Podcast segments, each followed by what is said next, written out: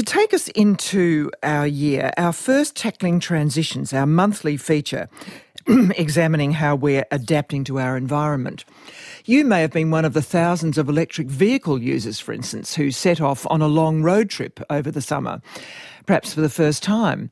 And by many accounts, charge stations along the main routes were in hot demand, with lengthy queues and people getting to grips with charge station etiquette. With more EVs set to hit the Australian market this year, the challenge seems to be whether charging infrastructure will keep up with demand. And that's uh, what we're going to look at today. Tom Gann is an EV enthusiast. He runs a YouTube channel called Ludicrous Feed, where his videos dive deep into the world of EVs and charging. Over the holidays, he drove from Sydney to Melbourne with his family, and he documented all the pros and cons of the charge sites along the way.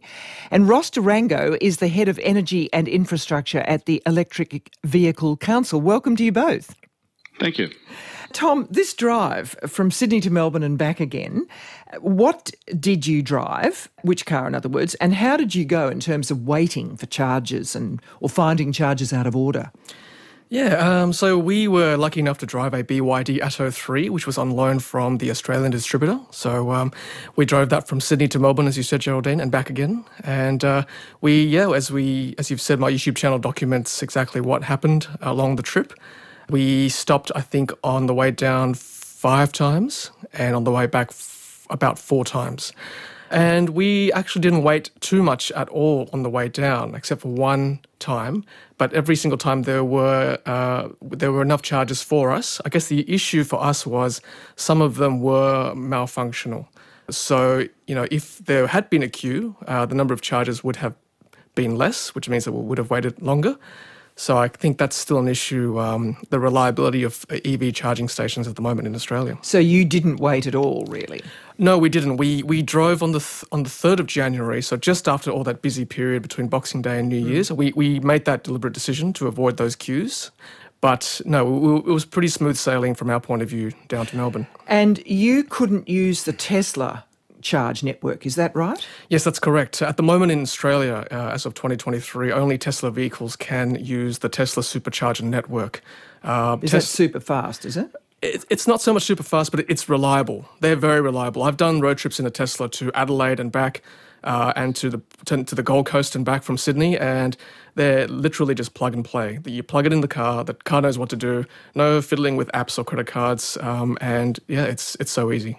Um, and is there any sign of this changing so that drivers of other EV brands could use this fast charge network? So in Europe and in the US, there are pilot programs at the moment allowing non-Tesla EVs to charge in the Tesla network. In Australia, um, we did have some guests from the New South Wales government who are providing funding to uh, EV charging networks, including Tesla. Uh, but one of the stipulations was to open up the network to all EVs. So I'm looking forward to that happening very soon, hopefully. And what if there are people waiting to charge in the queue behind you? I gather there's quite an etiquette around this. Do you recharge up to 100% or do you jump off early? There's no such rule as such. It is etiquette, as you said, Geraldine. Um, see, at the moment with non-Tesla charging stations, at the most I've seen is four, four per site. Um, on average, it's one to two. So really, at those busy periods, if you've got a queue of cars, you're waiting potentially an hour to charge your vehicle. Mm. Well, that's what uh, Phil Williams wrote about, didn't he? Correct. the ABC correspondent, I think, was three quarters of an hour. Correct. And that's obviously causing a lot of angst during those busy periods. At the moment, we use PlugShare, which is kind of a user populated service, um, and to sort of log our charging time. And I, I personally write, okay, I'll be uh, I'll be here for another 15, 20 minutes, and that way someone can contact me if they need to, if they use the, if they use the app.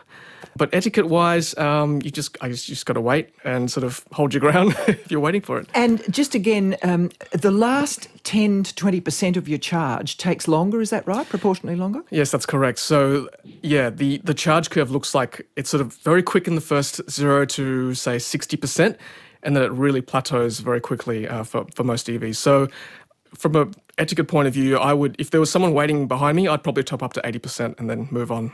Oh, this is all so interesting. Uh, Ross, how many Australians now do own EVs, and what's the forecast for this year?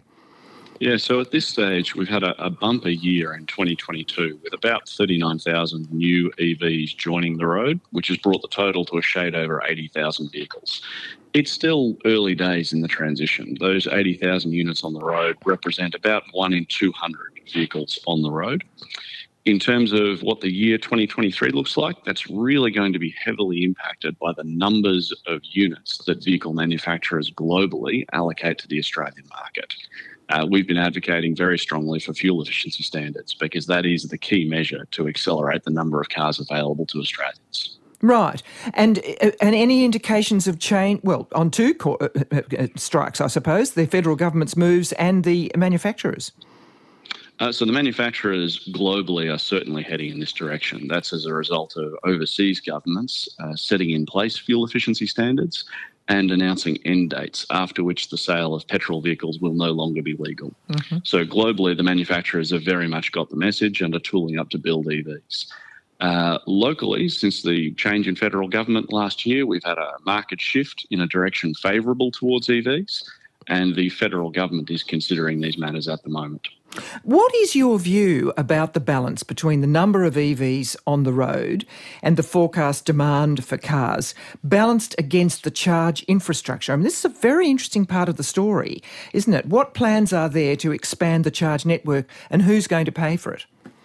Sure. So, uh, the deployment of charging infrastructure is an activity that is undertaken generally by industry with co funding and support from state government, federal government, and sometimes local government in the form of funding. Local government's role is more usually around site planning and provision of land to do the work on. Uh, in New South Wales, as was mentioned earlier, we've got funding from New South Wales uh, just recently announced to the tune of $40 million for their next round of high power charging stations. So that's mm. 520 odd bays across 86 sites. And some of those sites are really large. So on that route that was mentioned, Melbourne to Sydney, there's one going in north of Albury with 15 ultra fast bays as part of that funding program. Right. Uh, their next funding round is even larger. So they're looking to close another funding round in June this year with another $80 million. Uh, with some really ambitious targets around fast tracking and getting those up and running by the end of 2024. And these are these are fast charges, are they, as opposed to the regular ones? Correct. The intent of these sites is you don't need to be there for more than 15, 20 minutes to get a really meaningful amount of energy. Uh, with the idea, per Tom's example, he's driven Melbourne to Sydney with four or five stops along the way. Ideally, we want the future to be more like one or two stops, and for those stops not to be any longer than is necessary to stop for lunch or a cup of coffee or to use the facilities. And what about other states? Uh, so New South Wales and ACT are leading the way. Some of the other states are lagging in their investment. Uh, I'd observe also the federal government is making heavy investments in this area in concert with the NRMA. They're looking at uh, developing a national network in addition to all the work that the individual states are doing. The charging infrastructure question, it takes time to build these things. I think every state and the federal government have all got the message that it needs to be built. The challenge essentially is just that it takes time. See, for instance, in WA, uh, there's been the fastest growth in the country for Tesla take up, I understand. And um, that charge network is growing rapidly. That's a new, that's a state government sort of uh, led uh, in, uh, development, is it? Yeah, so in the early days in Western Australia, we saw the RAC, that's the equivalent of NRMA and RACV for us in the east, deploy a small network of chargers reaching down south of Perth.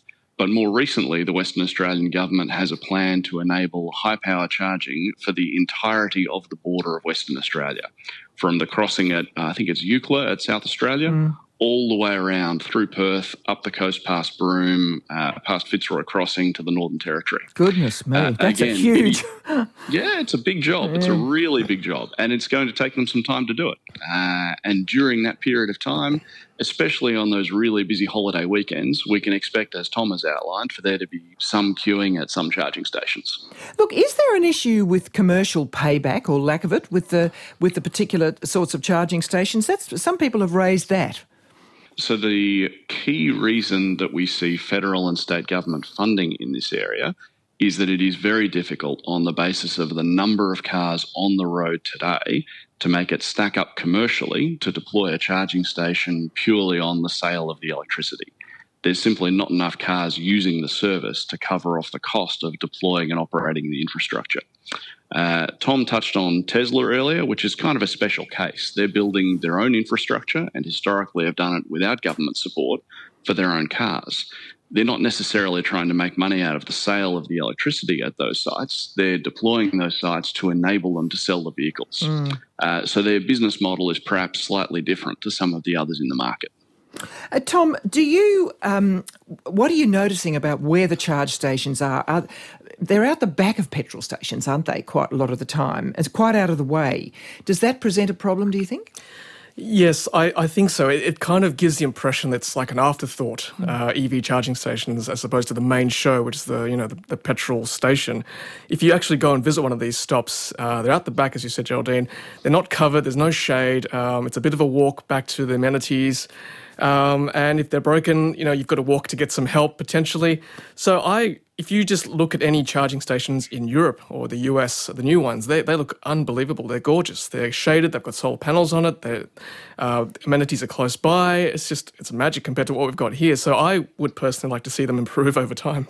What advice might you have for newer EV drivers who are listening today, who are planning a, a longer trip? Because I mean, yeah, it, it's it's a, sort of a bit of a bittersweet experience in some ways you're describing. Absolutely. I, I think at the moment in Australia, it's almost a tale of two cities. You've got you've got to break it up into Tesla versus non-Tesla vehicles. If you drive a Tesla, sure you're paying a premium, but it's it's very easy uh, along the main arterials. So from Sydney to Melbourne, Sydney to Brisbane, Gold Coast, even Sydney to Adelaide, Sydney to the Central West, the car almost tells you where to go. It maps out where you should stop, how much you should charge up to each time, what percentage you've got in ideal conditions, and it, it in real time adjusts accordingly how much charge you've got left. So there's that range anxiety is almost taken care of in the car in air conditioned comfort. In a non Tesla EV, you've got to plan a bit more, like we did with the videos that I, I showed. You've got to use PlugShare, you've got to use a better route planner, Google Maps, just to have those contingencies in mind, just in case one is not working. Then you've got to make sure you've got enough to go to the next one in an ideal world, I don't want to do that. I, am happy to do it do it now as an early early adopter, but I can't see mainstream drivers wanting to do that long term. So I think it's got to improve as well. And dare I ask the basic question: How much did your car cost?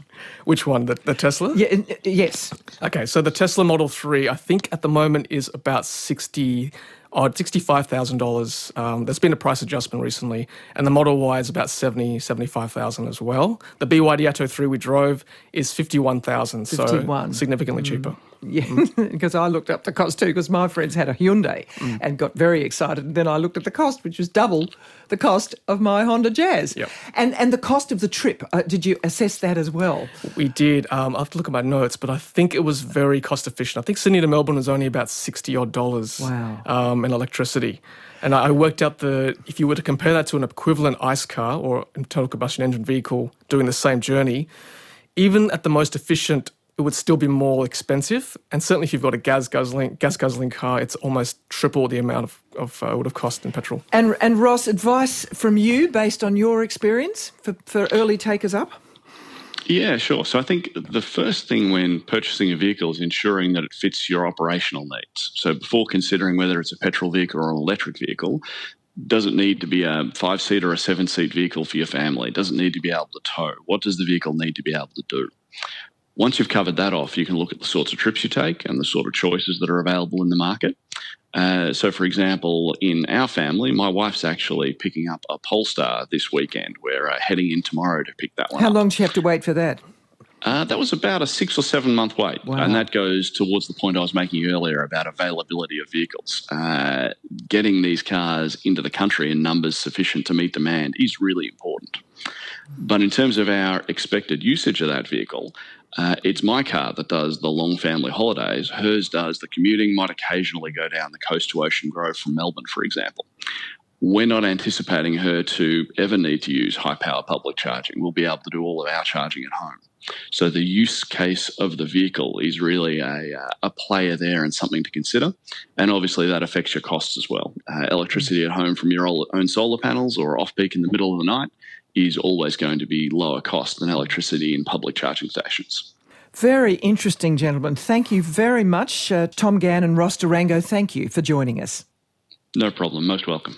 And My Tom, pleasure. Thank you. Tom uh, runs Ludicrous Feed on YouTube. It's very helpful, I think you'll find. Ross De Rango is head of energy and infrastructure at the Electric Vehicle Council. And look, there's quite a few very interesting questions from you coming in on the text line.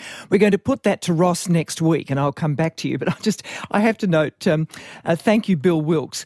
He's come. He's a member of the Middle Arm uh, RFS near Goulburn. Has two Teslas apparently, with over 200,000 k's on each of them. well done. Now, up next, why India has blocked a BBC documentary about Prime Minister Narendra Modi. Getting in touch with ABCRN is easy. Join the conversation live using the ABC Listen app's call and text features.